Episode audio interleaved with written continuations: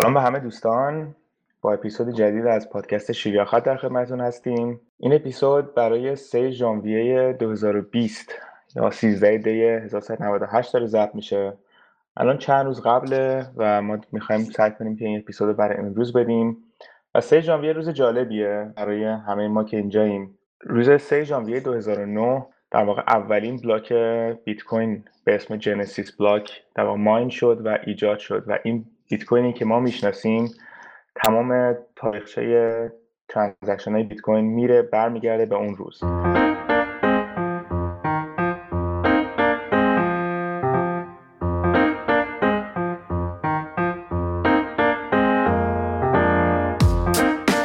برای این روز ما تصمیم گرفتیم که یه اپیزود مختص بیت کوین بدیم و شروع کنیم از تاریخچه بیت کوین بگیم. از اصلا اینکه کجا شروع شد. و بگیم که در واقع بیت کوین به خودی خود شاید یک اختراع جدیدی نبود و محصول بیشتر از چهل سال تحقیقات آکادمیک و هم شبکه هم چیز دیجیتال کش حالا راجع به صحبت می‌کنیم خیلی بهتر متوجه میشین. این اپیزود می‌خوایم اول شروع کنیم از قبل از 2009 گفتن از چیزهایی که باعث شد بیت کوین ایجاد شه. بعد شروع کنیم راجع به موضوعات مختلفی گفتن مثلا تاریخچه ماینینگ از روز اول تا به امروز. تاریخچه دیولپمنت هک ها و تمام موضوعات دیگه. حالا می‌خوایم از خیلی قبل شروع کنیم. در واقع از 1973 که یه پیپری اومد به اسم Protocol for Packet Network Intercommunication که در واقع همون چیزیه که TCP IP بود. این خیلی رفتیم قدیم و در واقع چیزی این paper ی بودش که شبکه از روش ایجاد شد. این سیستم IP ازش ایجاد شد. و حالا بیام جلوتر جالبتر میشه چون که در 1976 الگوریتم اسم دیفی هلمن معروفه ولی به اسم paper New Directions in Cryptography بود که 1976 اومد. خیلی جالبه که تا اون روز ما رمزنگاری زیاد داشتیم ولی یعنی تاریخچه رمزنگاری میگن به هزاران سال می‌رسه. ولی معمولا الگوریتم خیلی ساده ای داشتن و نکته اصلیش این بودش که به اصطلاح یه shared secret داشتن. یعنی یک یک پسوردی هست که اون اطلاعات با, با اون پسورد رمزنگاری شده. و هر کسی که بخواد اون متن اون متن رمزنگاری شده رو decrypt کنه و ببینه توش چیه باید اون رمز رو داشته باشه. و در واقع آقای دیفی و هلمن در 1976 یه ایده رو دادن که حالا بعدا به اسم asynchronous cryptography معروف شد. همین داستانه که public و private key ه یعنی یک کلید خصوصی دارین یک کلید عمومی دارین. هر کسی با کلید عمومی می‌تونه یک متنی رو رمزنگاری کنه که فقط با داشتن کلید خصوصی می‌تونین اینو decrypt کنین. و خب یه ایده جدیدی بود تا حالا همچین ایده اصلا بهش فکر نشده بود. که دو سال بعد در واقع RSA یک الگوریتم public key encryption هست که ایجاد شد. و این الگوریتم جاهای مختلفی استفاده شد. خیلی paper اومدن که از بین رفتن این ایده هیچ وقت پیاده سازی نشد. ولی مثلا دیوید چام تو 1981 این ایده رو گرفت و گفت من می‌تونم یک ایمیلی بسازم که trace نشه که نتونم ببینن کی این ایمیل رو فرستاده.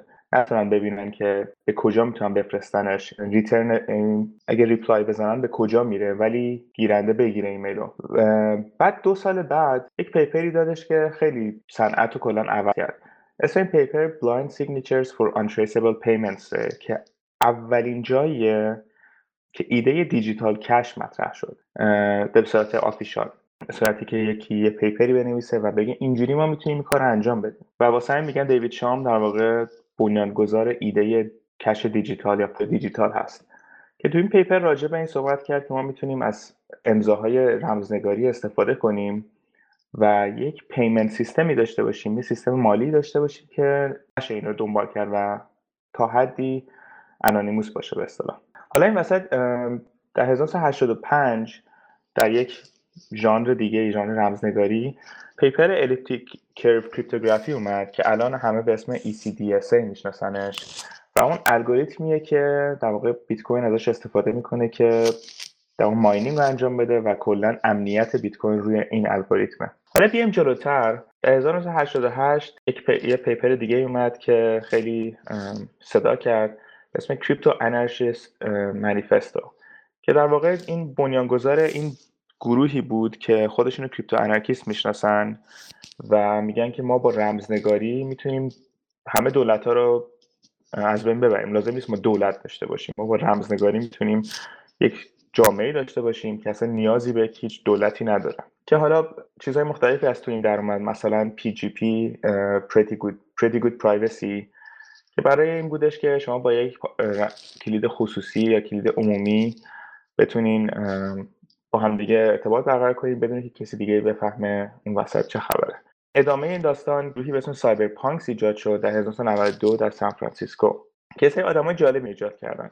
این Cypherpunks در واقع اون گروهیه که حالا شروع کردن توی سان فرانسیسکو همدیگر دیدن و یه سری mailing list درست کردن که در آینده در مثلا چند سال بعدش فکر کنم حدود 12 سال بعدش یا بیشتر paper بیت کوین اونجا publish شد. و این گروه باعث این گروه خیلی کار جالبی کردن و اگه search کنید Cypherpunk حتی فکر کنم یه فیلم هم راجبشون دارن می‌سازن.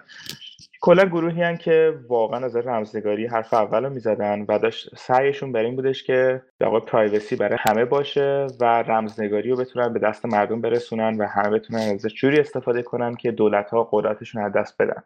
حالا ادامه بدیم در واقع تو 1993 اریک هیوگز سایبرپانک منیفستو رو نوشت که خیلی متن جالبیه. اگه بخونین می‌بینین که ایده های بیت کوین از اونجا میاد. حالا یه چیزی که اینجا وسط یادم رفت بگم دیوید شام بعد از اون پیپری که 1983 داد در 1989 در واقع دیجی کش ایجاد کرد. دیجی کش شرکتی بود که بر اساس الگوریتم خود دیوید شام راه, راه افتاد و می‌تونست پرداخت های آنلاین انجام بده و تقریبا انانیموس بدونی که بتونن ردیابیش کنن. و دو سال بعد این شرکت برشکست شد. دلیل اصلیش همین بودش که خب مرکزی بود و دولت ها دلشون نمی‌خواست اینو ببینن و یه سری مشکلات قانونی داشت و مجبور شدن که اکثر هزینه های قانونی و هزینه رو بزنن برای کار قانونی و وکیل و نتونستن ادامه بدن. حالا یه خوری بیایم جلوتر. از 96 یه پروژه دیگه به اسم ایگول شروع شد که اونم خیلی ادامه پیدا نکرد. ولی دهه 90 دوره جالبیه. دهه 90 1997 ادم بک یه paper ی نوشت به اسم Hashcash. مشکلی که اون زمان داشتن مشکل این بودش که ایمیل خب خیلی داشت باب می‌شد خیلی زیاد بود ولی همچنان اسپم خیلی زیادتر شده بود. یعنی شما یه ایمیل ادرس میذاشتین داشتین چون اطلاعات عمومی بود خیلی اسپم می‌گرفتین. ادم بک اومد این الگوریتم ایجاد کرد اسم Hashcash که کاری که می‌کرد در واقع همین proof of work همین mining یه که ما امروز بهش می‌شناسیم. کاری که می‌کرد این بود که شما اگه بخواین یه ایمیل بفرستین کامپیوتر شما باید یه کاری رو انجام بده یه الگوریتمی انجام کنه مثلا پنج ثانیه طول می‌کشه. که شما اگه یه ایمیل می‌خواین بفرستین خب چیز خاصی نیست پنج ثانیه طول بکشه. و اون امضا رو پای ایمیل می‌زنه که این پروتکل می‌فهمه که این کار انجام شده. اون ایمیل یه کاری براش انجام شده یه proof of work ی داره. این برای این بود که شما اگه بخواین هزار تا ایمیل بفرستین هزار تا پنج ثانیه باید ثبت و نمی‌تونین براتون پرهزینه می‌کنه اسپم کردن در واقع این Hashcash به این دلیل در 1997 اومد که حالا بعدا میگن در mining استفاده شد. و در همون سال اتفاقا Nick Szabo paper ی رو نوشت حالا چند تا paper در طول 97 98 نوشت که در واقع ایده smart contract رو مطرح کرد. حالا اون زمان اتفاقی که افتاده بود ما تکنولوژی نداشتیم که به صورتی که امروز داریم بشه ایده smart contract پیاده کرد. smart contract بیشتر ایدهش این بودش که یک کدی نوشته بشه مثل یک قرارداد یک contract و هیچ کسی نتونه تغییر بده و نسبت به همون چیزی که تو اون قرارداد هست اجرا بشه. ما تا حالا میگم هیچ راه راحتی نداشتیم می‌کنم می‌تونستم به صورت یه سری روش رمزنگاری اینو روی سروری run کنن که اگر تغییر کنه بفهمن ولی خب بازم فقط میفهمیدن تغییر کرده نمیفهمیدن چی شده. نمی‌تونستن این immutability ی که به اصطلاح بلاکچین امروزا داره رو داشته باشن در اون زمان. و یکی از یه paper خیلی جالب دیگه که در 1998 اومد paper ی به اسم b-money b dash money که نویسندش ری دایه یعنی W E I D A I. که این پیپر اصلا وقتی می‌خونی می‌بینی که اصلا انگار که یک تعریفی از بیت کوینه. اسم پیپر هست Decentralized Database to Record Transactions Using a Type of Proof of Work. این پیپر 1998 اومد و خیلی ایده تئوری بود و می‌تونیم ببینیم که در آینده اصلا اکثر ایده این به هم بهتر چسبیدن که بیت کوین ایجاد بشه. و نکته که جالبه اسم این آدم هوی WEI در واقع تو اتریوم بعدا استفاده شد که به جای یک واحد یکش ویه و دای هم بعدا به عنوان استیبل کوینی که ما استفاده شد. و این پیپر خیلی جالب بود و ویدای و یه سری آدم دیگه مثل نیک زب و ادم برگ آدمایی هستن که میگن اینا این گروه می‌تونن ساتوشی ناکاموتو باشن به جایی که حالا یک نفر باشه. که حالا راجع به اون بیشتر صحبت می‌کنیم. حالا بیایم جلوتر. بیایم جلوتر و 1999 یک dot com bubble داشتیم. همه خیلی هزینه زیادی روی سیستم آنلاین گذاشتن. خیلیشون شکست خوردن. ولی این دنیا به سمت دیجیتال شدن پیش رفت در 2001 video game های آنلاینی اومد و تقاضا برای currency که توی game باشه ایجاد شد که حالا به روش دیگه پیاده سازی میکردنش. در 2001 یه اتفاق دیگه افتاد که باعث شد که بیت کوین به این شکلی که ما امروز می‌شناسیم کار کنه Bram Cohen BitTorrent رو ایجاد کرد. و حتی یه paper دیگه در اومد به اسم Distributed Hash Tables. که اینا چیه؟ شما احتمال زیاد تورنت استفاده کردین. وقتی تورنت دانلود می‌کنین شما یه فایل می‌گیریم به اسم tracker که این فایل در واقع کاری که می‌کنه یه لیستی از همه کامپیوترهایی که اون فایلی که شما می‌خواین داره. یعنی میگه که این 5 تا IP این فایل رو داره. برنامه تورنت شما میاد به اون 5 تا IP وصل میشه و درخواست اون فایل رو میده. این فایل حالا به جایی که یه فایل گنده باشه به مثلا ده قسمت تقسیم شده.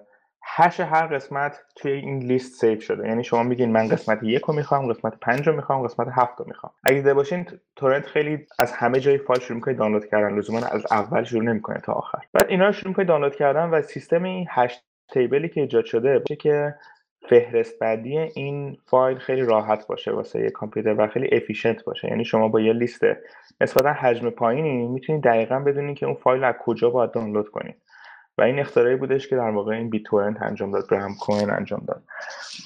حالا خیلی این optimize شده خیلی بهتر شده تا این روز ولی اون زمان ایده کلیش این بود. ایده برای 2004 Hal Finney که خدا بیامرزدش خیلی آدم جالبی بود. یکی از اولین آدمایی بودش که در بیت کوین وقتی که بیت کوین ایجاد شد transaction انجام داد و تو توییتر راجبش حرف زد. بعد یه paper ی داشت اسم reusable proof of work که دقیقا ایده که proof of work بیت کوین داره استفاده می‌کنه. و Hal Finney هم جزو اون آدمایی گفتم یعنی این گروه ساتوشی ناکاموتو بودن.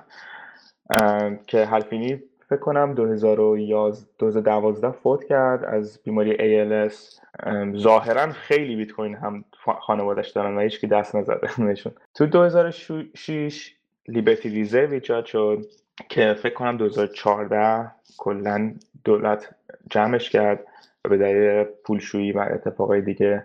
ولی نشون داد که مارکت خیلی نیاز داره. مارکتی یعنی دنیا خیلی نیاز به یک پول دیجیتال داره. 2008 هم که همه در جریان این شروع این financial crisis و در واقع شکست سیستم اقتصادی آمریکا و خیلی جای دیگه دنیا شروع شد که با ورشکستگی شرکت لیمن لیمن شروع شد و به اصطلاح میگن domino effect ی بود که همه این شرکت که به همدیگه وابسته بودن. در نتیجه باعث شد که کلا اقتصاد اقتصاد آمریکا یه رکودی داشت و دقیقا دو ماه بعد از اون ساتوشی ناکاماتو در 31 اکتبر 2008 paper ی تو همون گروه cypherpunk پخش کرد به اسم بیت کوین peer to peer electronic cash system که خیلی مردم لذت بردن از این paper شروع کردن بحثای داغ کردن.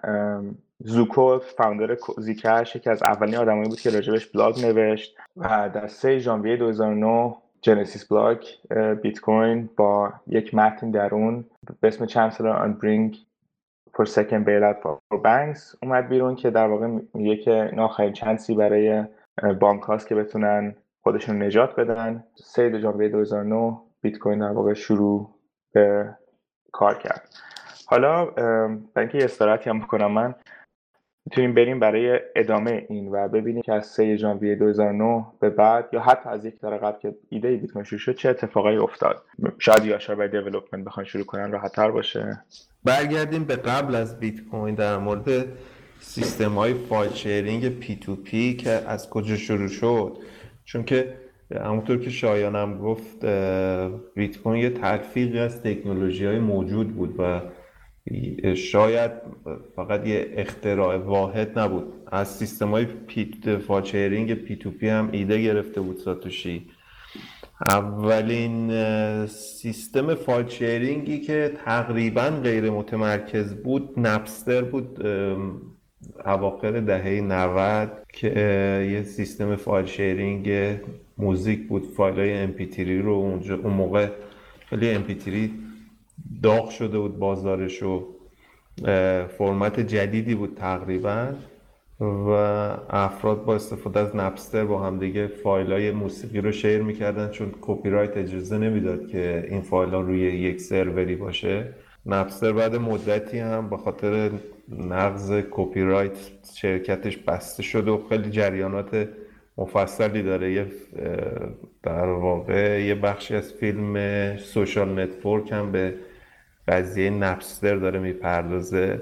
بعد از اون جریان نرم افزار LimeWire و Kazaa و اینا اومد که من خودم شخصا با Kazaa و LimeWire هم کار کردم. برای دانلود موزیک ازش استفاده می‌کردم. حالا LimeWire و Kazaa و Gnutella که بعد از اینها اومد اینا تقریبا کاملا غیر متمرکز بودن یعنی سرور مرکزی نداشتن. برعکس Napster که یه سرور register server داشت در واقع که اطلاعات user ها رو توش نگه می داشت. بعد وقتی یکی register می‌کرد رو سرور Napster بود ولی فایل ها به صورت P2P منتشر می شدن.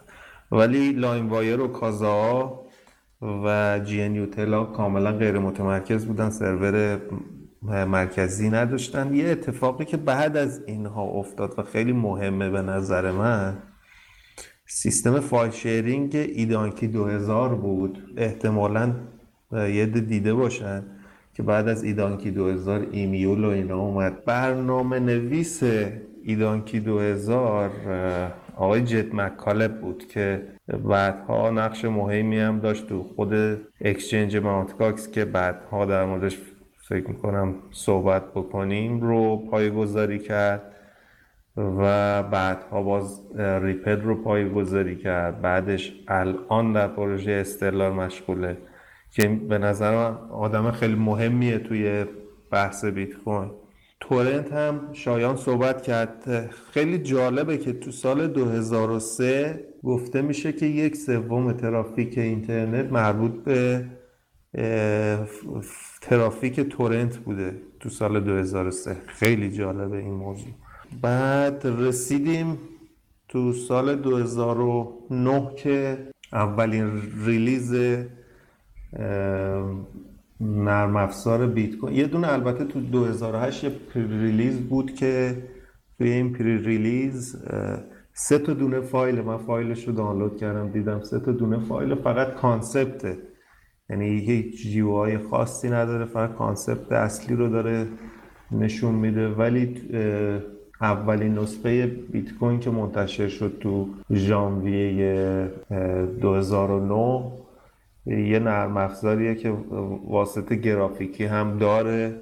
نسخه یک دهم آلفا باز من امروز رانش کردم. خیلی جالب بود که بالاش نشه نسخه یک دهم آلفا آیکون بیت کوین روش نشه بی سی خیلی جالبه اینا. یعنی لوگوش شبیه یه سکه طلاییه که روش نوشته شده BC نسخه اولیه بیت کوین و کدهاشو که نگاه بکنی یه فایلی توش هست به اسم net اگر اشتباه نکنم.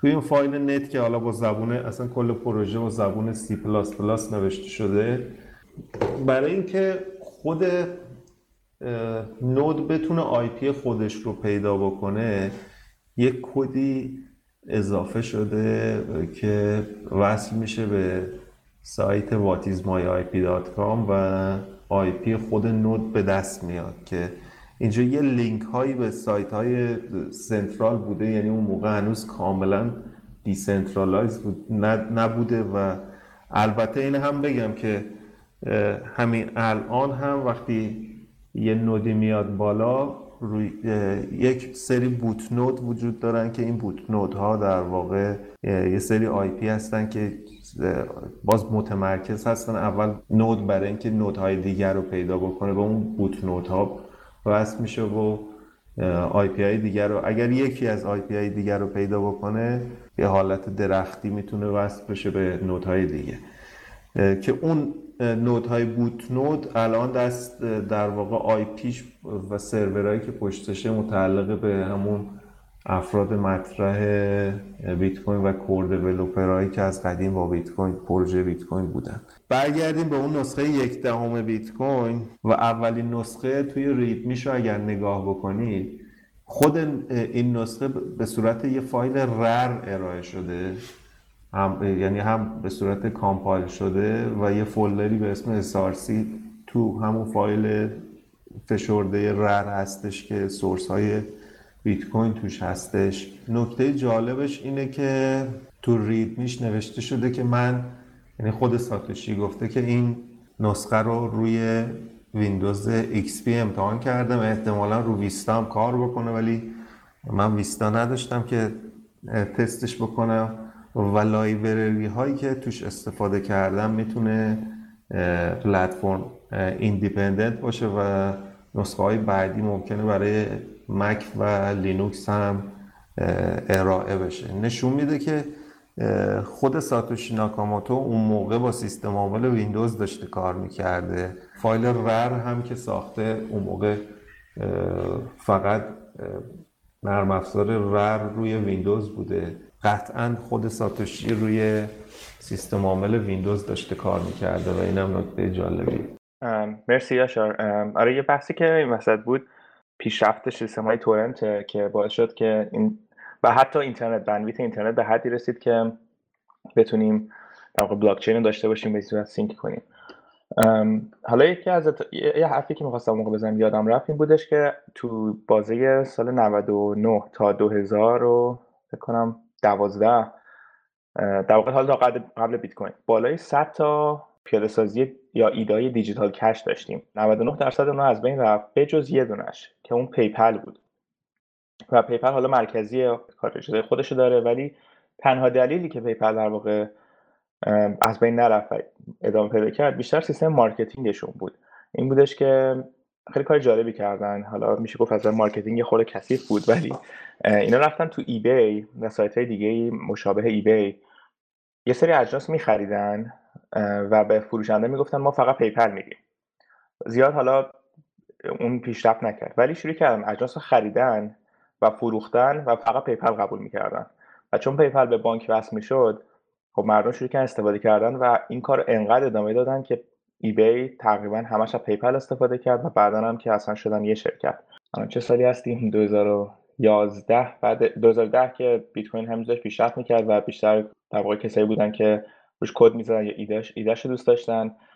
و تو 2011 خیلی بیت کوین بزرگتر شد و مثلا یکی از شرکت های EFF Electronic Frontier Foundation که در واقع برای کار برای ساختار اینترنت کار می‌کنه شروع کرد بیت کوین قبول کردن. ولی چهار ماه بعدش دوباره دیگه قبول نکرد چون گفتش که مشکلات قانونی خواهد داشت. یه اتفاق خیلی بزرگی که برای بیت کوین افتاد در 2011 ویکیلیکس بود که ویکیلیکس در واقع شروع کرد سری document های آمریکا رو public کردن و پخش کردن که آمریکا برای اینکه مقابله کنه باش اومد تمام سیستم های donation و funding ش رو بست. یعنی سیستم حساب بانکیش رو بست حساب پیپلش رو بست همه چی رو بست. و ویکیلیکس که بیت کوین قبول کردن که نشون داد قدرت بیت کوین این وسط. ایدئولوژی cypherpunk بریم جلو اینکه دولت نمی‌تونه به ما بگه که چه کار می‌تونیم بکنیم و چه کار نمی‌تونیم بکنیم که خیلی جالب بود. آره خب همون 2010 در واقع 2009 و 2010 بیت کوین یه چیزی بودش که یه پروژه جالبی بود. مردم ازش استفاده می‌کردن. استفاده که در واقع فقط ماینش می‌کردن و به همدیگه میفرستادن می‌گفتن چقدر باحال. ولی در واقع روزی که بیت کوین یک ارزشی پیدا کرد در واقع تو 2010 تو فلوریدا یکی به اسم لازلو هانیز فروم بیت کوین تاک دات اورگ که من به هر کسی که بتونه یه پیتزا واسه دو تا پیتزا واسم بفرسته ده هزار تا بیت کوین میدم. که خیلی هم دقیق بود راجع پیتزاش. گفت من می‌خوام مثلا پیاز روش داشته باشه زیتون داشته باشه و یه اطلاعات دیگه. که یه نفر از لندن در واقع قبول کرد. و در واقع زنگ زد پاپا جانز. دو تا پیتزا سفارش داد.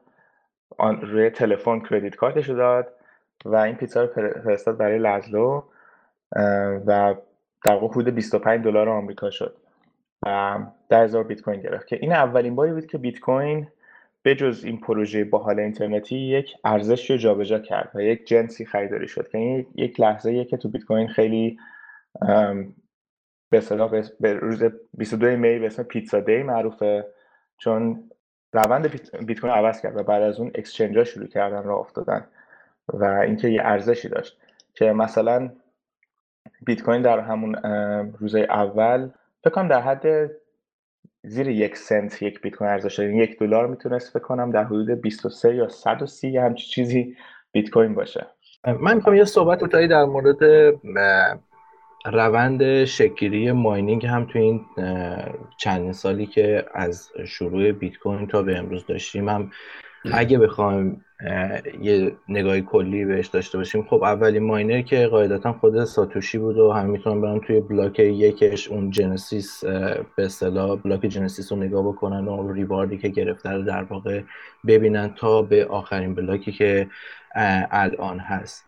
mining در ابتدا با یه دونه CPU یک کامپیوتر انجام می‌گرفت رفته رفته با بیشتر شدن افراد miner توی شبکه بیت کوین برای گرفتن پاداش این difficulty و سختی بالاتر رفت و کم کم کم کم تا نزدیک های سال 2013 دیگه تقریبا همه با GPU شروع می‌کردن به ماین کردن. این وسط یه اتفاقی که افتاد برای اولین بار شرکت بیتمین اومد یه دستگاهی رو داد به اسم دستگاه SA1 که در واقع این دستگاه با 108 گیگا هش و توان 200 وات تقریبا پرقدرت ترین دستگاه ماینینگ بیت کوین توی دنیا بود و یه انقلابی رو از اون به بعد اتفاق افتاد داخلش. در همین سالها اتفاقات زیادی افتاد حالا چه در حوزه ماینینگ چه در حوزه های دیگه یه اتفاق جالبه که تو این بین, بین سال 2009 تا 2013 افتاد شکلگیری استخره و معمولا کسی به این قضیه اصلا نگاه نمی‌کنه که اولین استخر چجوری به وجود من خب اولین استخر جالبه بدونی که استخر اسلش پول بود و فاندر به slush pool یه روز یه پیامی رو می‌زنه که من الان چندین روزه که با CPU حتی نتونستم یه دونه بلاک باز بکنم. چون اون موقع واقعا همه به صورت سولو داشتن کار می‌کردن و اونایی که به اصطلاح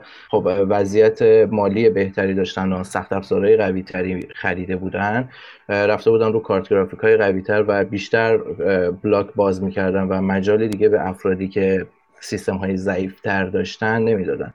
حالا جالب اینه بدونین که این پیام رو وقتی کسی می‌زنه خب قاعدتا قدرت خرید سیستم قوی تر رو نداشته و میاد یک سروری رو ران می‌کنه و از اونجا ایده ماینینگ پول در واقع شکل می‌گیره. که همین الانش اگه بخوایم نگاه بکنیم اسلش پول با روندش از سال دو 2010 تا الان تقریبا الان ده درصد hash power رو در اختیار داره و جزء استخراج مطرحی هستش و این تقریبا استارتاپ کوچولو الان به یه business چند میلیون دلاری تبدیل شده. تو سال 2013 با استارت خوردن بیتمین طبق آخرین گزارشی که بعد از IPO خود به اصطلاح بیتمین اعلام شد درآمد درآمدش تو سال 2018 به 4 میلیارد دلار یعنی آخرین سررسیدی بودش که برای به اصطلاح صورت وضعیتاشون اعلام کرده بودن رسید. و تا الان هم که می‌دونین که داستان ماینینگ کلا به چه صورتی هستش. یه نکته جالبه که تو این از سال 2013 به بعد برای ماینینگ اتفاق افتاد و اونم خیلی به نظرم کسی بهش نمی‌پردازه اینه که استخرها برای پاداش دادن به افراد ظاهرا اینجوری همه فکر می‌کنن که خب هر کسی هر چقدر پاور گذاشت روش به نسبت اون بلاک هایی که شیر شد بین بقیه تقسیم میشه. ولی از سال تقریبا می‌تونم بگم 2015 به بعد یه سری مسائل به وجود اومد. حتی شرکت انت پول که زیر مجموعه خود بیتمین هستش یک جلساتی رو اینا برگزار می‌کردن و چندین روش محاسباتی برای بازدهی این استخر سود رسوندن به ماینرها طراحی کردن و الان فقط یه متد نیست. شاید نزدیک 8 الی 9 method مختلفه. چهار method ش که در اختیار عمومه. یه سری چیزاش هم که خب public نیست. این روند mining تا الان بوده و یه اتفاقی هم به اصطلاح یاشارم بهش اشاره کرد. آقای جان مکالب بود. که exchange به حضور شما Mt. Gox رو راه اندازی کرد. حالا اگه می‌خواد یاشار به این موضوع بیشتر فکر کنم می‌تونه صحبت بکنه در موردش. اگه موافق باشی. چون متنش رو آماده کرده بودم ولی دیدم که اطلاعات بهتری داری در مورد این موضوع. مرسی پدرام. حالا یه چیزی در مورد ماینینگ بگیم در واقع با اینکه خیلی کامل باشه اپیزود. در واقع ماینینگ بیت کوین از الگوریتم شا 256 استفاده می‌کنه که در آخر خیلی از همون الگوریتم های ECDSA که راجع بهش صحبت کردیم الکتریک کرو استفاده میشه. یه خود دقیقتر بگیم راجع به همین موضوعی گفتید 2009 در واقع همه از single CPU می‌تونستن استفاده کنن. خیلی hash پایین بود. mining خیلی ارزون بود می‌شد انجام داد. و اوایل 2011 یک user ی به اسم ArtForz شروع کرد راجع به این حرف زدن که من دارم رو GPU mine می‌کنم و کدش رو release نکرد و شروع کرد روی GPU mine کردن ولی خب بقیه فقط ایده رو گرفتن و تونستن روی GPU mine کنن و این ایده رو گسترش دادن به صورتی که بتونن چند تا GPU موازی بذارن و در واقع ایده GPU mining rig ایجاد شد در همون 2011 بعد در آخرای 2011 در واقع همین ایده mining pool ایجاد شد که به جایی که یک user رو کامپیوتر خودش run کنه یک سروری می‌شد و در واقع کار رو تقسیم می‌کرد بین همه کسایی که تو اون mining pool join کردن. و بعد هم در 2012 2013 در واقع همین دستگاه های A6 یا Application Specific Integrated Circuits ایجاد شد که در واقع این دستگاه فقط دستگاه خیلی قوی که بتونن یک الگوریتم ران کنن و شما نمی‌تونین به عنوان کامپیوتر مثلا CPU و GPU برای یونیورسال هم می‌تونن خیلی کار متفاوتی انجام بدن. A6 طراحی شد برای الگوریتم بیت کوین. در کارهای صنعتی استفاده می‌شد این دستگاه. ولی خب در واقع برای بیت کوینش طراحی شد و پیاده سازی شد که شرکت مثل بادرفلای لبز و شرکت دیگه شروع کردن اینو تولید کردن. حالا خیلی مشکلات بود. بادرفلای لبز در سر خیلی کلا گذاشت. من خودم سه, سه و نیم بیت کوین پول دادم که یه دستگاه 300 دلاری بگیرم و هیچ وقت نگرفتم اونو. و شروع کردن این ماینینگ ها در چین و ایرلند جاهایی که ارزونه. یا ایرلند نکتهش اینه که هوا سرده و لازم نیست یا سیستم گرمایشی درست بذارن. پیاده سازی شد بیشتر mining pool ا جمع شدن. جالبه برای اینکه بدونین چقدر فرق ایجاد شده الان در روی همون زمانی که 2009 2010 شما می‌تونید روی CPU یه block mine کنین. ولی اگه امروز توی CPU که مثلا بگیم 10 megahash سرعت داره حدودا 425 سال طول می‌کشه تا یه single block mine بشه یک block mine کنین فقط برای اینکه ببینید چقدر پیشرفت کرده و تغییرات ایجاد شده. من یه نکته بگم. قبل از Butterfly Labs که تو 2014 جمع کرده فکر می‌کنم اولین شرکتی بود که ASIC تولید می‌کرد. البته به یه سری تحویل داده بود دستگاه ها رو. ولی از یه عده خیلی زیادی کلاهبرداری کرد و تحویلشون نداد. قبل از اون من حتی خودم یادمه که یه سری device هایی بود شبیه این فلش های USB بود که روش یه دونه single chip همین ASIC ا بودن که شما می‌تونستی مثلا 7 تا از اینا رو به یه USB hub وصل کنی و همون کاری که الان این دستگاه ASIC می‌کنن. رو با اون تعداد کم انجام بدید. در واقع همین دستگاه ASIC که فعلی هم اگر باز بکنی توش تعداد زیادی از همین chip ها هستش که همین ASIC ها هستش که داره همین کار می‌کنه. ولی ابتدا قبل از اینکه به این شکل و با این فرم بیاد بیرون به صورت USB stick هایی که شبیه فلش های USB بودن به بازار اومده بود که مردم ازش استفاده می‌کردن. حتی زمانی که Raspberry Pi جدید اومده بود و تازه وارد بازار شده بود مردم می‌گفتن که می‌تونید برای مدیریت همین ASIC ها یه USB hub بخرید و به Raspberry Pi وصل کنید. چندین Raspberry Pi رو بذارید که هم مصرفش کمتره و مدیریت راحتی داره. شایان در مورد Butterfly Labs صحبت کرد یادم افتاد. کسی اطلاعی داره که اول ولت سخت افزاری بیت کوین چی بود و کی درست شد؟ جوابش خود می‌دونی. اولین ولت سخت افزاری که رسما درست شد شرکت حالا یا شرکت یا مؤسسه ساتوشی لب اگه شنیده باشید که در ادامه اواخر سال 2012 یا اول سال 2013 تقریبا شرکت تریزور رو شکل داد. یعنی رسما تریزور اولین ولت سخت افزاریه که ساختش. عله مدل های متفاوت دیگری هم هست ولی از اونجایی که دیگه وقتی گذر زمان که دیگه طولانی میشه من معمولا اون چیزی که رسمیت پیدا می‌کنه. بله یاشار درست میگه. اولین اسیک که درست شده بود اصلا طرح خیلی خیلی متفاوت و قدیمی تر هم بوده. یعنی اصلا تو سال 2012 هم خیلی طرحهای دیگه به غیر از بیتمین اومده بوده بیرون. ولی در نهایت اون چیزی که تونست شکل, شکل یک ساختار یک شرکتی بگیره و بزرگ بشه و بتونه ادامه بده و سرمایه گذار جذب بکنه و به درآمد برسه تا الان ما می‌بینیم که خب بیتمین اولیه و بقیه هم با اختلاف حالا دوم و سوم و غیره. ولی اولین ولتی هم که ساخته شده رسما به این شکل اگه بخوایم بهش نگاه بکنیم تریزور هستش که الان فکر کنم آخرین مدلش تریزور تی باشه. که خیلی پیشرفته و خیلی ولت خیلی خوبی ظاهرا ولت های دیگه ای هم بودن. مثلا به موازات تریزور یادمه که مثلا کیپکی اومد. یه دونه سکه هم بود. حالا اون سکه اسمش دقیقا یادم نیست چه ولی اگه بخوایم اونو ولت هم حساب بکنیم خب قطعا قدیمی تر از ولی ولت سخت افزاری نمی‌دونم می‌تونیم. چون اونم اسمش فیزیکال ولت اگه سکای بیت کوینی یادتون باشه. ولی دیجیتال نبود. ولی اولیش می‌دونم که تریزور بود به صورت رسمی. میگه حالا نمی‌دونم خبر دارین یا نه. یه سال 2013 یه بحران مالی خیلی بزرگی قبرس پیش اومد. اتحادیه اروپا اومد یه حدوده وام 10 میلیارد دلاری به دولت قبرس داد.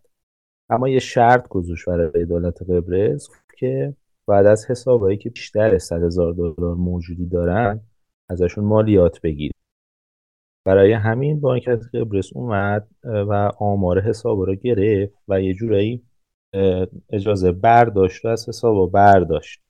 خاطر همین خیلی از کسی که اون موقع موجودی حسابشون خیلی بالا بود رفته رفته آشنا شدن با بیت کوین سال 2013 اگه افزایش قیمت بین 8 از 80 دلار تا 260 دلار اون موقع. میگن که یکی از دلایل فاندامنتالش این بوده دوباره همون سال 2013 یه زلزله توی چین اتفاق افتاد. حالا نمی‌دونم یه بازیگر مشهوره به نام جت لی کسی اونو می‌شناسه یا نه. اومد یه کمپینی رو انداخت و آدرس بیت کوین هم داد و توی چین گفت که توی حتی توی رسانه ها مطرح شد. گفت که می‌تونید با حساب بیت کوین بیان و کمک کنید. تقریبا توی 29 نوامبر 2013 بیت کوین رسید به 1132 دلار. دوتا اتفاقی بود که سال 2013 باعث شد که بیت کوین یه مقدار توی دنیا بیشتر شناخته بشه. اما خب توی دسامبر همون سال دولت چین اومد به سری محدودیت خودش رو مؤسسات مالی باعث شد که حالا اونها بهاری که داشت شکل می‌گرفت توی چین از بین بره. یه مورد دیگه پیدا من الان داشتم چک می‌کردم اسلش پول چهار و چهارده همه درصد هشت بیت کوین رو داره. می‌کنم ده درصد مال قبل. خیلی اینا داره تغییر می‌کنه. ببخشید. من آخرین باری که حالا عکس شده بودم احتمالا روی ده درصد بود مال قبل آره ولی خب الان بازم به نظر من چهار درصد هم خیلیه. الان پول این 10 درصد داره حدودا. F15 البته هفته پیش F پول اول بود. به ترتیب BTC.com 11 اند پول 9 BTC 5 و بعدش پوله یکی از دلیلی که ما خیلی خوشحال میشیم که همه دوستانی که بالاخره اطلاعاتی دارن شرکت کنن تو این پادکست به صورت لایو همین فکت چک کردن و همینه که در در همون جایی که داریم بحث می‌کنیم همه ایرادات برطرف بشه. یه چیزی که پدرام گفت در مورد اون سکه های در physical بیت کوین مثلا آره، من یادم رفته بودیم خیلی جالبه این که بدونید. در واقع یکی از اولین فرم هایی که بیت کوین مثال physical می‌تونست جابجا بشه همین coin هایی بودش که به اسم Casascius ی هم چیزی اسمشه که یه coin ه تو همه این خبرهایی که راجع بیت کوین می‌بینیم اینو. عکسی که بیت کوین می‌ذارن coin یه اون بود که خب خیلی خرید فروش زیاد شد توی خود forum Bitcointalk.org. ولی مشکل اصلیش این بودش که خب پشت اینا در واقع هولوگرام بود که زیر اون هولوگرام private key بود یعنی شما می‌خواستیم اون بیت کوین رو خرج کنین باید این هولوگرام در واقع پاک می‌کردین. private key رو میخوندین مشکل اصلی این بودش که خب این private key یک جا پرینت شده. یک، یکی ایجاد کرده اینو و یکی اینو پرینت کرده اونجا. و خب اون نفر به این پرایوتی دسترسی داره. که خب حالا هم فیکاش اومد تو بازار که دزدی بود همسایه دیگه ولی خب در واقع این میشه گفت اولین فرم فیزیکالیه که بیت کوین جابجا می‌شد. و در راستای این بودش که همه گفتن این پول فقط آنلاینه به چه دردی می‌خوره؟ و یکی اومد گفت خب ما می‌تونیم اینجوری فیزیکالش کنیم. و اینم یکی از نقاطیه که در تاریخ بیت کوین جالبه بدونین. و این coin ها هنوز هستین اگه به سایتش می‌تونین هنوز track کنین که چه کسی هنوز اون بیت کوین هایی که رو اون سکه‌ش بوده رو خرج نکرده یا کرده که نکته جالبیه. یاشا جان بفرمایید. بله تو سال 2013 که exchange Mt. Gox تقریبا دیگه خیلی معروف شده بود و خیلی user داشت و تقریبا خیلی از تراکنش های خیلی از خرید و فروش های بیت کوین داشت از طریق Mt. Gox اتفاق می افتاد هکی صورت گرفت روی Mt. Gox و دلیل اصلیش هم بحث transaction malleability بود.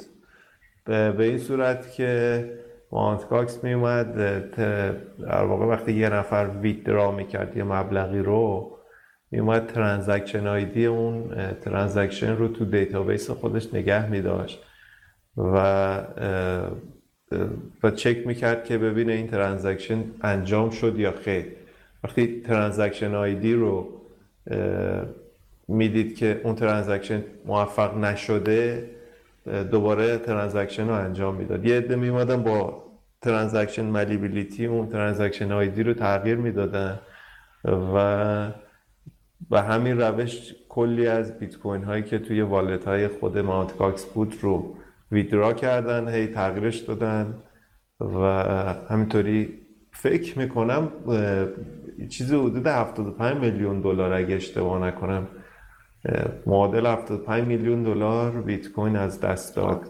کاکستون تاریخ هکش. 750 هزار بیت کوین یعنی خیلی بیشتر از این حرفا.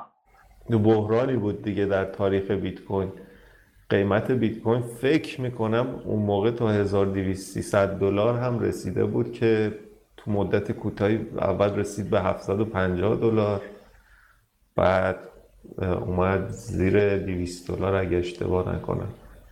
یه آمار کلی من دارم ازش. مطبوعات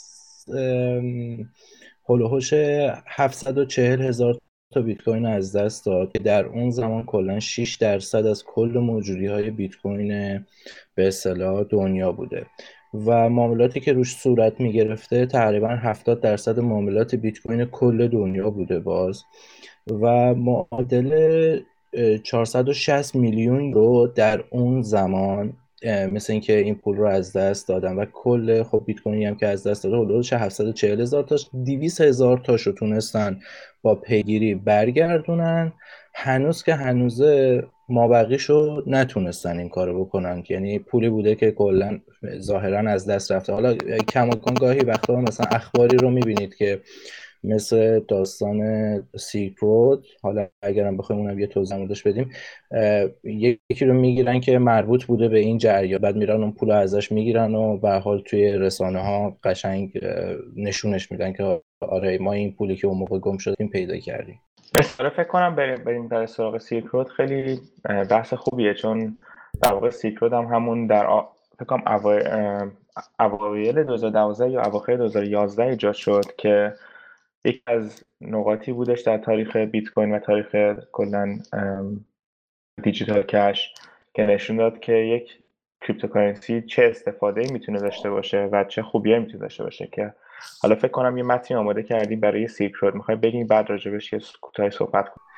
همینجا اصلا Silk Road رو reference می‌کنم به یه پادکستی که ظاهرا این پادکست خیلی خوبیه که حالا توی ایران توسط علی بندری منتشر شده.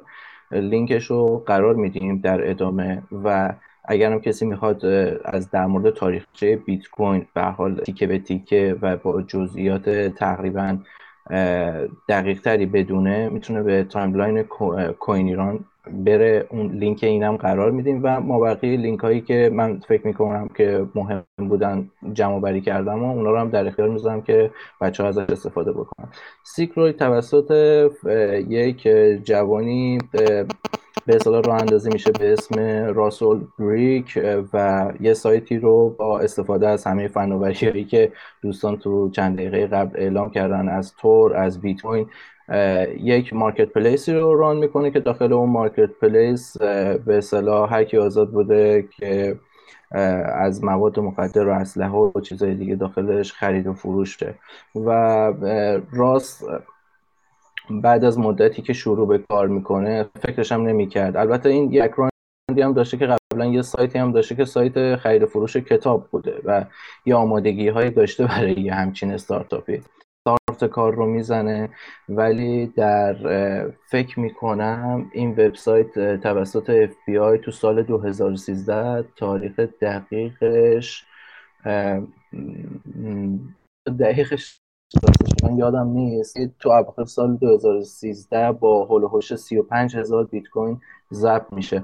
ولی این 35 هزار تا بیت کوین همه داستان نبوده و کم کم کم بعد از اینکه راسول بریک رو دستگیر می‌کنن هر دفعه یک نفری رو پیدا می‌کنن که با این وبسایت در ارتباط بوده. مثلا یکی از چیزهایی که خیلی خیلی توی رسانه ها مثل بوم ترکید چارلی بوده. که باش میگن که به خاطرش حتی دو سالم افتاده زندان حالا اگه کسی اطلاعاتی در مورد چارلی شرم داره چون مثل اینکه رئیس بنیاد بیت کوین هم بوده یه مدتی. آره خب یه نکته اینجا هست. همین سیلک رود در واقع کاری که انجام داد در سالی که ایجاد شد نشون داد که چقدر می‌تونه حتی این فروشگاه آنلاینی برای مواد مخدر می‌تونه خشونت خیابانی رو کم کنه به خاطر اینکه و کیفیت مواد مخدر رو بیشتر کنه. چون مثل مدل ایبی یا فروشگاه آنلاین بود که هر فروشنده review داشت هر کسی می‌تونست بنویسه این آیا این جنسش خوب بوده یا بد بوده و به صورت پست میفرستادن که خیلی جالب بود که تا همون 2012 یه مقاله اومد تو فوربس فکر کنم که FBI شروع کرد در پیگیری Silk Road و هر کاری کردن به صورت آنلاین نتونستن بفهمن که چجوری سیستم کار می‌کنه. و گفتن OK ما تست می‌کنیم. رفتن این خود بیت کوین گرفتن یه order دادن و ثبت کردن. و چند روز بعد این اون مواد مخدر دم در خونهشون بود با پست. و اینا مونده بودن که یعنی چی؟ چجوری میشه این همه این سیستم کار کنه بدونی که ما بفهمیم چجوری کار می‌کنه. که بعدا همونجوری که پدرام گفت 2013 و من خیلی منتظرم که فیلم این در بیاد. چون اینا دو تا در واقع آندرکاور پلیس فرستادن به صورت مدریتور تو این سایت بودن و در واقع خیلی نزدیک شدن به راس و در آخر فکر کنم در اکتبر 2013 بود که فهمیدن این راست کجاست توی کافی شاپی توی داونتاون ونکوور بوده و وقتی که لپتاپش باز کرده که کاری کنه پلیس ریخته و گرفتنش و لپتاپش هم باز بوده که بتونن نگاه کنن چیزا توش. و حالا بعدا یه دادگاهی بوده که این دوتا پلیسی که در واقع رفتن اونجا کلی دزدی کردن خودشون. خود اونها یه دادگاه داشتن که حالا فکر کنم اون پادکستی که پدرام اشاره کرد اگه اسمش یه بار دیگه بگی تو اونجا اطلاعات بیشتری راجع به سیلک رود می‌تونیم بگیریم. اسم پادکست پادکست چنل بی هستش. توسط آقای علی بندری ضبط شده. لینکش هم برای بچه ها قرار میده ولی من تا اونجایی که می‌دونم راست زمان دستگیر شدن حالا چون خبرنگارهای متفاوتی از زوایای متفاوتی موضوع رو بررسی کردن و از افرادی که حالا توی اون قضیه ماجرا بودن از زیر زبونشون اینا رو کشیدن بیرون. توی یه کتابخونه ای بوده و اینا توی یه برنامه ریزی وقتی که وارد اون کتابخونه میشن دو نفر رو میفرستن. یه خانومی اول بهشون به راست تنه می‌زنه و خب راست برمیگرده و میگم ببخشید و فلان. حین اینکه راس برمیگرده مامور دوم که در نقش شوهر اون خانم بوده لپتاپ از زیر دستش می‌کشه. برای اینکه می‌خواستن لپتاپ باز بمونه. تا اینا ظاهرا خبر داشتن که چیز encrypt می‌کنه و safe نگه میداره. همونجا باز نگهش میدارن و به همون صورت میبرنش تو دادگاه حالا چیز جالبی که بدونید لپتاپ راس تو موزه واشنگتن دی سی به عنوان بزرگترین کشف مواد مخدر جهان داره ازش نگهداری میشه. یه لپتاپ سامسونگ کوچولو موچولوه اونجا. حالا می‌تونیم بریم تو پادکست. ما خیلی دیگه نمی‌خوایم چیز طولانی بشه. بریم روی موضوعات دیگه. خیلی چیز جذابیه. من حتما بهتون توصیه می‌کنم که گوش کنین پادکست مرسی پدرام جان. آره حالا ادامه بدیم. در واقع سال 2014 شروع شد و این حالا بعد از خیلی بالا پایین شدن های بیت کوینه. 2014 سال جالبی بود چون بیت کوین دیگه یک پولی برای خلافکاران و criminals نبود. خاطر اینکه مایکروسافت شروع کرد بیت کوین قبول کردن. شما می‌تونستین بازی های Xbox و چیزهای دیگه خود سایت مایکروسافت با بیت کوین بخرین. سایت Newegg و Dell که می‌تونستین لپتاپ بیت کوین بخرین اینا همه شروع کردن بیت کوین قبول کردن. و سالی بودش که خیلی بحثای قانونی ایجاد شد که مثل که بیت کوین می‌تونه چیز خوبی باشه. و حالا ادامه میدیم. در, در سال کلا 2014 تا 2016 بیت کوین در واقع قیمت قیمت بیت کوین پایین بود و باعث شد خیلی development های جالبی انجام شد تو بیت کوین چون دیگه بحث خرید و فروش بیت کوین سود زیادی نبود. سعی کردن که یک در واقع infrastructure یه بسترسازی بکنن برای بیت کوین که بتونه خیلی جاهای جالبی بره.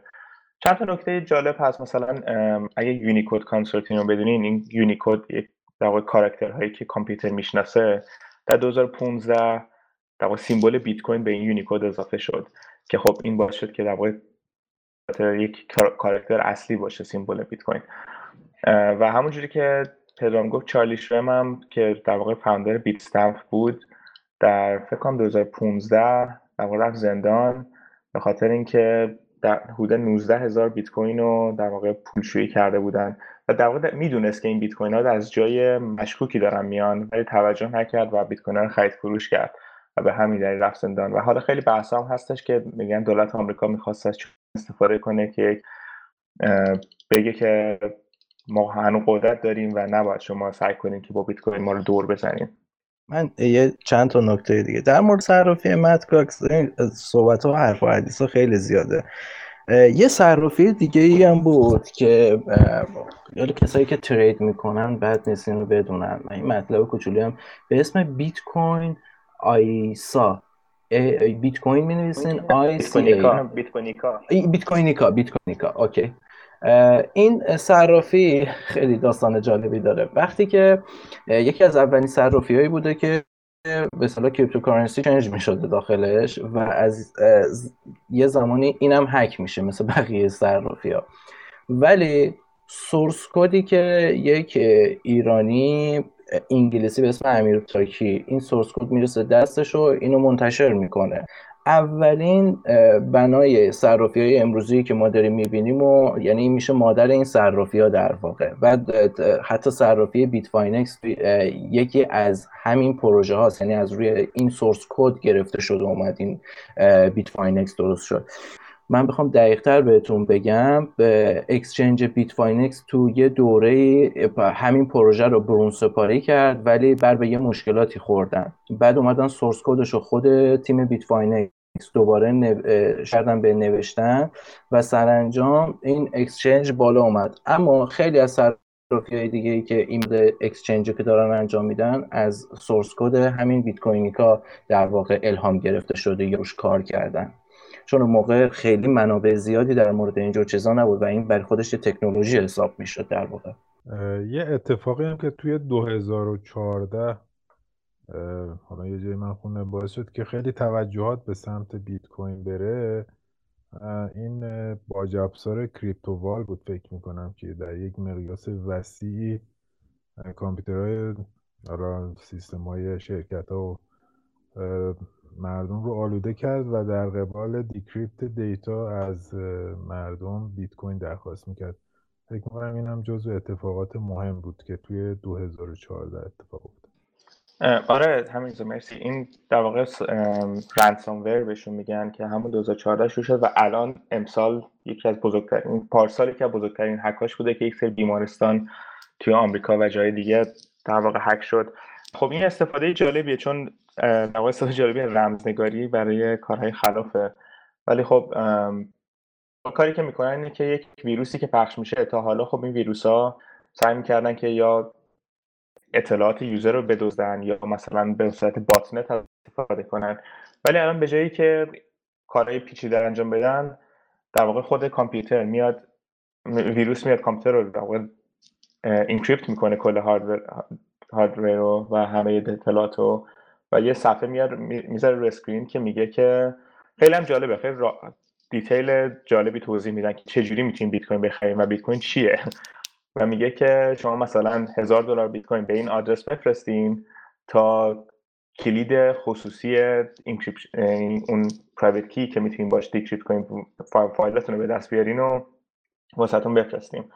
و خب این خودش خیلی جالبه که از چه تکنولوژی استفاده کرده که فکر کنم می‌تونیم مثلا واقعا یه اپیزود راجع به اینم صحبت کنیم. اگر اگر detail زیاد بیشتری بخواین. و خب روندی که حالا حالا ادامه خواهد داشت و خیلی واقعا با بیت کوین از طریق این ransomware ها آشنا میشن که خب حالا زیاد آشنایی خوبی با این cryptocurrency نیست. آره خب در واقع تو همین بازه یه سری اتفاقایی افتاد که مثلا در همونجوری گفتم 2014 خیلی جا شروع کردن راجع بیت کوین حرف زدن. بحث ETF شروع شد یا در واقع تو آمریکا یک گروهی هست مثل CFTC Commodity Features Trading Commission که قانون گذاری می‌کنه که چه چیزایی می‌تونه در بازار سهام خرید و فروش بشه. و بحث این شروع شد که مثل همونجوری که ما طلا در بازار سهام خرید و فروش میشه واقع طلا خودش فروش نمیشه سهم طلا سهام طلا فروش خرید فروش میشه. می‌خواستن بیت کوین وارد کنن که تا به امروز این بحث ادامه پیدا کرده. هنوز به اون صورتی که اونا می‌خواستن انجام بدن انجام نشده. در 2015 خیلی شرکت های دیگه ای وارد این داستان شدن. همونجوری که گفتیم یه خورده تحقیقات بیشتری در حک متگاکس انجام شد. و در فوریه 2015 سایت هایی که بیت کوین رو قبول می‌کردن از 100 هزار تا گذشت که خب خیلی عدد بزرگیه واسه بیت کوین. بعدش اومد پایین حتی. خیلی جالبه اینو بدونین. بعدش سایت های کمتری قبول می‌کردن بیت کوین. بیشتر به دلیل این بالا پایین شدن قیمت و کلا مشکلات قانونیش بود. در اول ژانویه 2016 یعنی سه سال چهار سال پیش hash rate network از یک exahash گذشت که خیلی عدد بزرگی واسه hashing و ژاپن شروع کرده اینکه بیت کوین به عنوان یک پول واقعی قبول کردن. خیلی جالبه که این همه بحثای قانونی میشه در دنیا. ژاپن خیلی در سکوت و زیاد اصلا بحث خاصی نکردن گفتن آره بیت کوین یک پوله و قبولش کردن و همینه که ژاپن خیلی مثلا توی digital cash جلوه و خیلی شرکت ها می‌کنن که توی ژاپن یک office داشته باشن. و جلوتر که بریم در واقع بیت‌فاینکس هک شد. 120 هزار تا بیت کوین بوده 60 میلیون دلار هک شد که بعدش اینا شروع کردن یک کوینی ایجاد کردن که بتونن به user اشون بگن شما بیت کوینتون دزدیده شد ولی به جاش این coin رو داشته باشین که توکن خودشون بود که بعدا حالا بحثای زیادی پیش اومد مثل همون تتر و چیزهای دیگه که می‌تونیم یه اپیزود دیگه راجع صحبت کنیم. قبل از که بریم به 2017 دوستان راجع به دیولپمنت بیت کوین چه تغییراتی انجام شده توی این مدت؟ ارزم بزرگتون توی حالا سال 2014 15 یک بحثایی شروع شد توی حالا اون جامعه بیت کوین یکی از دلایلش این بود که دیگه همونجوری که شایان جان گفت تعداد کاربرا و تعداد مرچنت ها و پذیرنده روی بیت کوین زیاد می‌شد و بحث مقیاس پذیری بیت کوین مطرح شد. حالا اینجا یه لحظه پاس کنیم برگردیم به عقب که نیاز است که برگردیم به ابتدای پروژه. توی ابتدای پروژه بیت کوین مشکلی به نام مقیاس پسان وجود نداشت. یعنی توی کامنت های آقای ساتوشی برید ببینیم. می‌بینیم که سناریو این بود که اگر در صورت نیاز ما حجم بلاک رو افزایش میدیم و عملا مشکلی نداریم و در حد ویزا و مستر و اینجور چیزا می‌تونیم مقیاس پذیر باشیم. اولین تلاش برای افزایش block size, block size توسط جف گارزیک انجام شد توی 2010 که یک patch ی رو ارائه داد که یه اکانتی به نام theymos و بعد از اون ساتوشی میان اینو ازش جلوگیری می‌کنن و میگن که این کار اگر بکنی خودت reject میشی و خودت از شبکه disconnect میشی. این کار رو نکن. و ساتوشی میگه که در صورت نیاز در آینده ما این کار رو خواهیم کرد اگر لازم داشته باشیم. و اشاره میشه به این خود جف کارزیک میده اشاره می‌کنه که این یک موضوعی است که به مارکت ربط داره و در صورت نیاز این کار رو خواهیم کرد. کاری نداریم. وقتی ساتوشی 2010 پروژه رو رها می‌کنه و میره تا یه مدتی ایده همین بوده. آقای گوین اندرستون که حالا می‌تونیم بگیم کسی بود که جانشین ساتوشی بود به نوعی ساتوشی پروژه رو به تحویل داد چون در ابتدای کار تنها کسی که کامیت می‌کرد خود ساتوشی بود. و آقای گوین اندرسون هم همین ایده داشت. افراد سرشناسی مثل آدام بک هم توی کامنتاشون مشخصه که همین ایده رو پشتیبانی می‌کردن در ابتدای کار.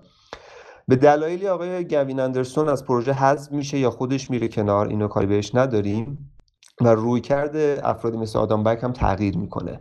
به جایی می‌رسیم که مسئله افزایش block size به خاطر حل مشکل مقیاس پذیری عملا دیگه از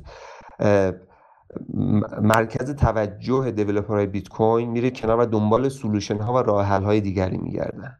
یکی از این راه حل ها SegWit هستش که اواخر 2015 develop میشه. و حالا در ادامه میگم چه موقع این لانچ میشه. در همین راستا آقای مایک هرن یکی از حالا دیولپرهای معروف بیت کوین در ابتدای کار میاد یک نودی یا یک ورژنی از بیت کوین و یک نرم افزار بیت کوین رو با اسم بیت کوین XT در سال 2015 ارائه میده. که اون به دلایلی حالا عدم توجه market به خاطر حالا attack هایی که روی این شبکه میشه توسط افراد ناشناس و غیر موفق نمیشه. 2016 مایک هرن با همون Bitcoin XT میاد به افزایش سایز بلاک رو 8 مگ می‌کنه.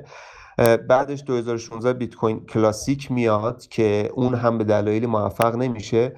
تلاش های مختلفی میشه ولی خب عملا هیچ از این نتیجه نمی‌رسه. نهایتاً جامعه بیت کوین میره به این سمت که ما باید SegWit رو اجرا کنیم. SegWit چی هست خیلی خلاصه بگم SegWit راه حلی بود که میان امضاها یا اون signature ها رو از داخل خود بلاک از داخل اون عرضم به حضورتون اون scriptSig خود بیت کوین حذف می‌کنن و جاش حالا تغییری میدن با یه مدل دیگه پیاده سازی می‌کنن.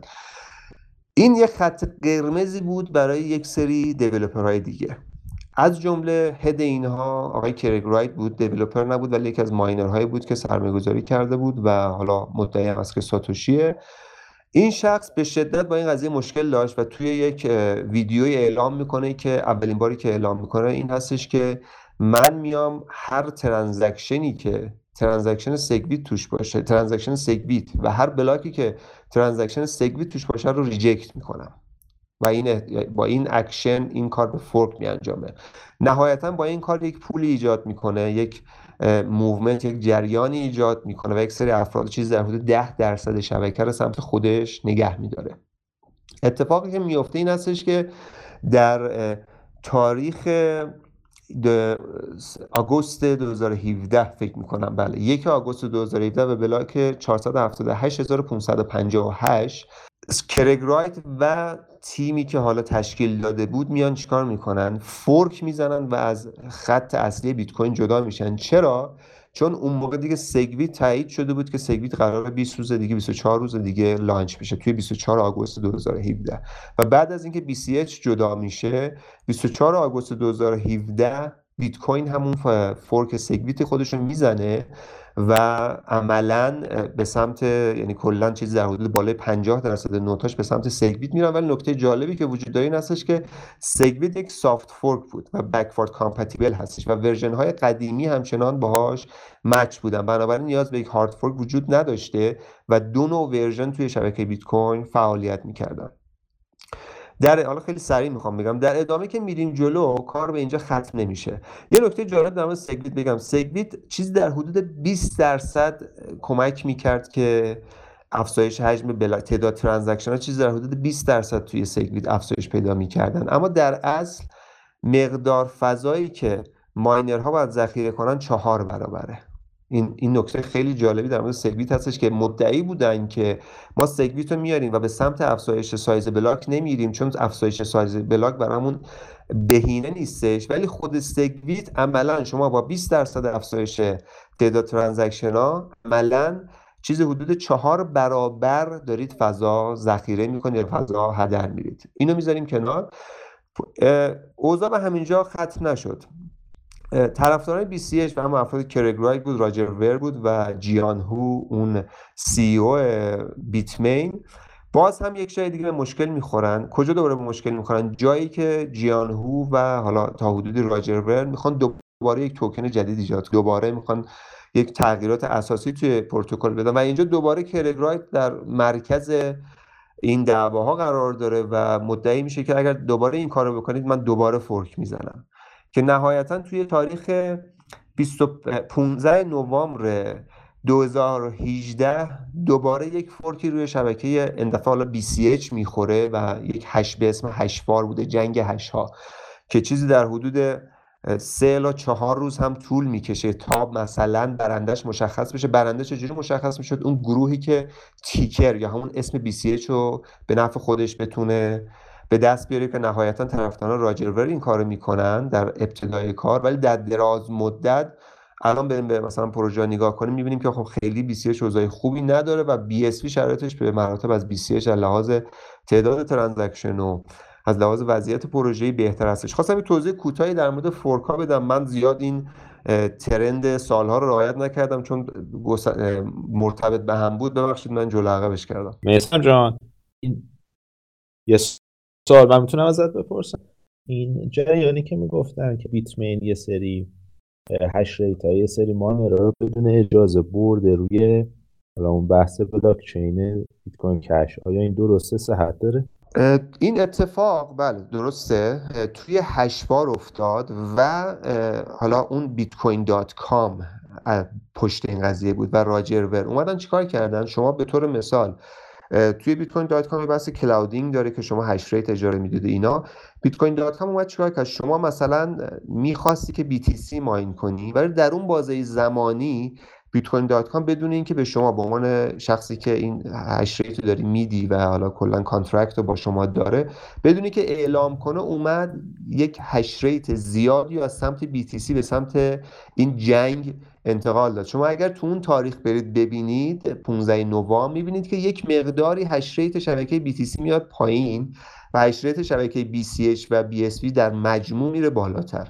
و دقیقا چیزی که شما میگید درسته و این اتفاق میفته ولی خب خیلی زیر بار نمیرن و اون حالا بحث سودردهی به user ها رو انجام میده و نهایتا قضیه فیصله پیدا می‌کنه. چون کسی log از اینا ندید. نه فقط خروجی کم شدن hash rate BTC و زیاد شدن hash rate BCH یهویی این اتفاق یعنی race کرد و عملا اینا مدرکی دست کسی ندادن. درسته مرسی من مرسی مرسی جان ما خیلی راجع به موضوع قبلا صحبت کردیم. اگر راجع به مثلا block size debate یا همون Bitcoin Unlimited و اکس می‌خوایم بیشتر بدونین اپیزود season یک اپیزود پنج به اسم Bitcoin Fork Bitcoin Unlimited and Block Size Debate این اپیزود می‌تونین گوش بدین. و بعد ما چند روز قبل از همون آگست یک که در واقع fork بیت کوین اتفاق بیفته یک اپیزود دیگه داشتیم که به اسم Witnessing August First SegWit BIP 148 and Beyond که اپیزود ده season یک هست. می‌تونین گوش بدین که راجبه تمامی در واقع detail SegWit رو صحبت کرد میسم جان داشتن می‌گفتن. و دو تا اپیزود دیگه داریم که اینا بعد از fork اتفاق افتاد قبل از fork بیت کوین SV که میسم اشاره کرد. ولی در حدود دو ساعت ما راجع به این صحبت کردیم که در season دو اپیزود دو و اپیزود سه هست اسم What Fork Bitcoin Fork که راجع به تمام fork ها بحث زیادی انجام دادیم. می‌تونین اینا رو گوش بدین که detail بیشتری راجع به اینا بدونین. حالا برای اینکه این برسیم به امروز ما یه چند تا موضوع hot هست که باید راجعبشون صحبت کنیم که هنوز نکردیم. واسه یه ذره شاید بعضی چیزا رو نگیم. دو تا موضوع اصلیه. یکی در واقع halving یا به اصطلاح halvening معروف شده که این در واقع اقتصاد بیت کوین اینجوریه که در واقع هر 21 هزار block یا هر 210 هزار block یا هر حدودا چهار سال میزان تولید بیت کوین برای هر block یعنی میزان جایزه هر block نصف میشه. و این روند ادامه خواهد داشت تا حدود 2048 که در واقع جایزه هر block می‌رسه به زیر یه بیت کوین و 2130 فکر کنم که نزدیک صفر میشه. و خب این اثر زیادی داشته تا حالا روی قیمت بیت کوین روی چون طبق از اقتصادی supply and demand بخوام بگیریم ارزش کم میشه. عرضه بیت کوین هر کم میشه و تقاضاش خب اینطور که می‌بینیم داره بالا میره. که یه چیزی که باید اشاره کنیم خب 2016 این اتفاق برای بار دوم اول دلار 50 بیت کوین بود بعد شد 25 بیت کوین 2016 شد 12 بیت کوین و امسال حدودا تو می یعنی دو نت میشه و میشه 6 ممیز 25 بیت کوین که خب باید ببینیم چه اثری روی قیمت می‌ذاره. و حالا راجع به این کوتاه می‌تونیم صحبت کنیم. خیلی شاید بحث عمیق نشه انجام داد. ولی یه موضوع دیگه که راجعش می‌خوایم صحبت کنیم اینه که همین بحث block size debate که ادامه پیدا کرد به جایی که ما به این نتیجه که برای scalability و برای اینکه بتونیم گسترش بدیم شبکه بیت کوین شاید به راه های دیگه ای که از امنیتش از خود بلاک چین بیت کوین کمتره ولی از خیلی خیلی نزدیک به اون. مثل در واقع solution های لایه دوم مثل Lightning Network که در واقع این سال گذشته Lightning Network پیشرفت زیادی داشت. به جای حدود 5 سال این ایده بیرون بود ولی اونقدر پیشرفت نکرد که سال گذشته پیشرفت داشت. و می‌تونیم راجع به این دو تا موضوع کوتاه صحبت کنیم. که در واقع تمام موضوعی که مرتبط با بیت کوین تا به امروز رو پوشش داده باشیم. یه سوال من یه سوال کوچیک من در مورد halving دارم.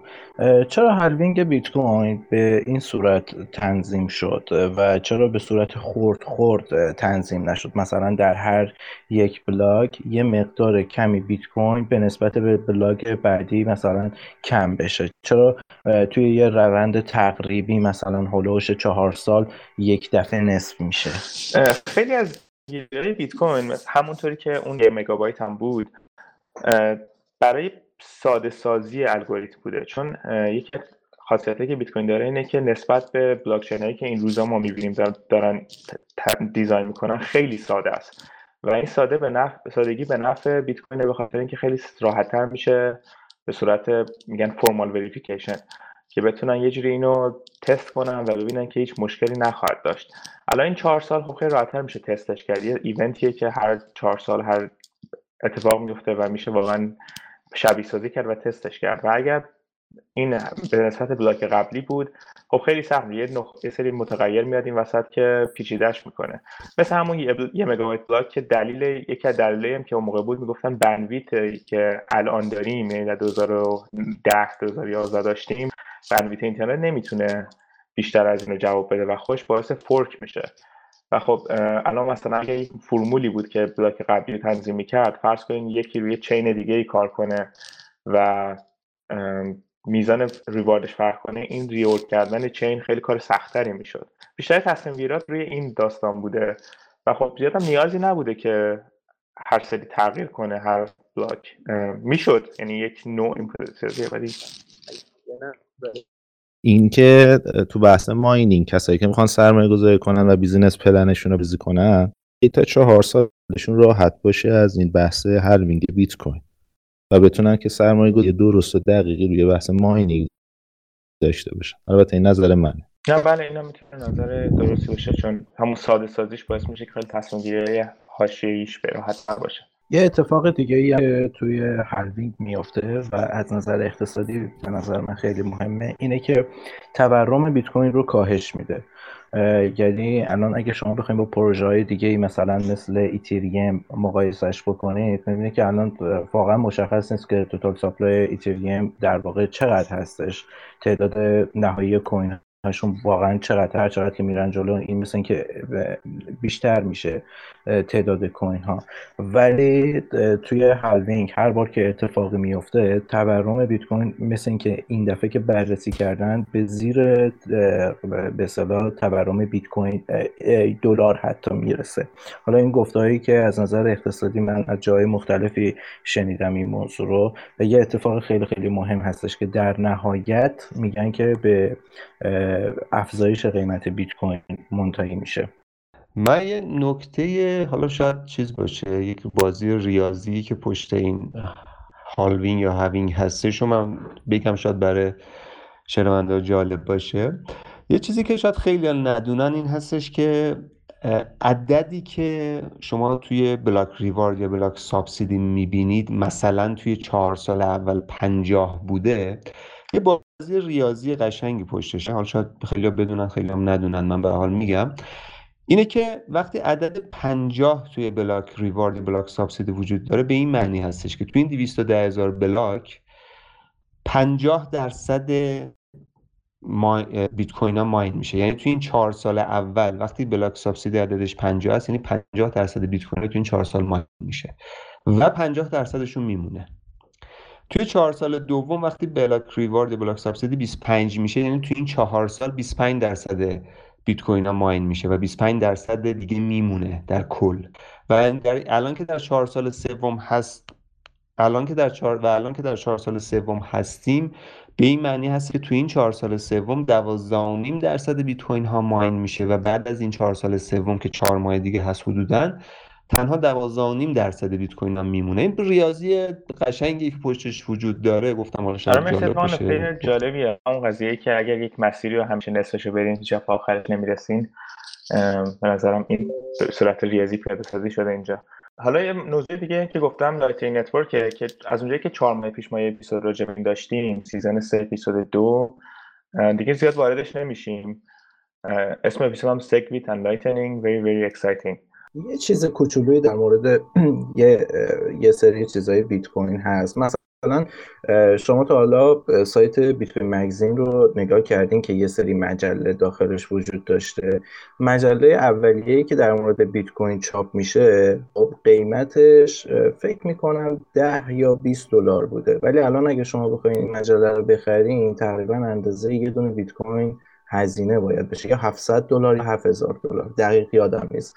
یه چیزی بود که همینجوری تو ذهنم بود و اون سکای فیزیکالی که شام بهش اشاره کردیم قیمتش الان از یه دونه بیت کوین خیلی بیشتره. درست موجودی داخلش یه بیت کوینه و اینا رو اون شخص ساخته ولی چون حالت نمادین داره من فکر می‌کنم که قیمتش الان تو آمازون حدود 100 هزار دلار باشه هر یه دونش.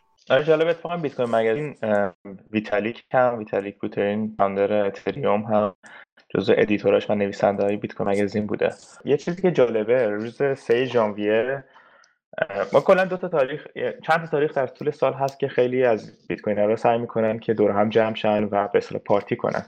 یکی 22 میه که به اسم پیتزا دی معروفه و معمولا جمع میشن پیتزا می‌گیرن و با بیت کوین هم به هم دیگه پرداخت می‌کنن.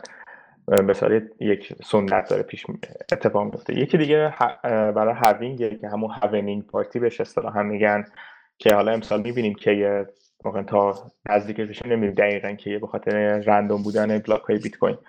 و یکی دیگه این سه ژانویه است که سه ژانویه در واقع تولد رسمی بیت کوینه که معمولا همه جمع میشن و حالا تو مونترال سری اتفاق میفته و تو ایران هم خیلی جالب میشه که این یه کاری انجام بدین. حالا سعی می‌کنیم که اگر ایونتی بود تو تلگرام یا توی توییتر اعلام کنیم. و خیلی خوشحالم که تونستیم یه اپیزود ضبط کنیم برای امروز و دور هم بودیم. من خواستم حالا یکی از این حالا شاید جالب باشه شما بلاک اول یا جنسیس بلاک بیت کوین رو برید ببینید که قطعا می‌دونید. سه ژانویه ایجاد میشه. block دوم ده ژانویه ایجاد میشه. خواستم ببینم کسی می‌دونه حدس یه سری از بلاگ راجع این هست که چرا این اتفاق افتاده و ظاهرا خود ساتوشی ایرادی چیز software mining ش داشته و نتونسته mine کنه و یه مدتی هم ظاهرا اصلا سعی نکرده و بعد از اون که شروع کرده یه سری مثلا nonce یه عددی توی الگوریتم mining هست که این تا چند روز اصلا تغییر نکرده. واسه همین block های اولیه خیلی مشخصه که آیا ساتوشی رو mine می‌کرده یا کسای دیگه ای حالا اگر لینکش پیدا کردم توی پادکست می توی description پادکست می‌ذارم که ببینید چی بوده. ولی ظاهرا یه ایرادی تو نرم افزار بوده بود آقای کریگ رایت همون شخصی که حالا خیلی مدعیه که ساتوشیه یه تئوری داره. میگه این به دلیل اینه که تمام اون سرورهایی که من حالا به عنوان ساتوشی run می‌کردم update می‌گیرن و shutdown میشن در یک لحظه. من باید می‌رفتم این خارج از شهر بوده جای دیگه بوده و یه دونه سیستم WSUS run می‌کردم و نهایتا که بتونن حالا update ها رو همزمان نگیرن همزمان shutdown نشن. کلا خواستم به اینم اشاره کنم. شاید بعضی ببینن بگم که همچین چیزی هم وجود داره و حالا یکی از ادعاها هم این هستش که گفتم حالا بگم شاید جالب نباشه. داریم به خاطرات و نکات حالا جالب و فانش اشاره می‌کنیم. اینم نکته جالبیه. خیلی ممنون از همه دوستان که با ما بودن. امیدوارم اپیزود برای همه جالب بوده باشه. به نکاتی که اشاره کردیم سعی کردیم که خیلی لینک هم اضافه کنیم به پادکست و بتونین اطلاعات بیشتری راجع به همه اینا بدونین. از همینجا به همه تولد بیت کوین تبریک میگم و خدا نگهدار.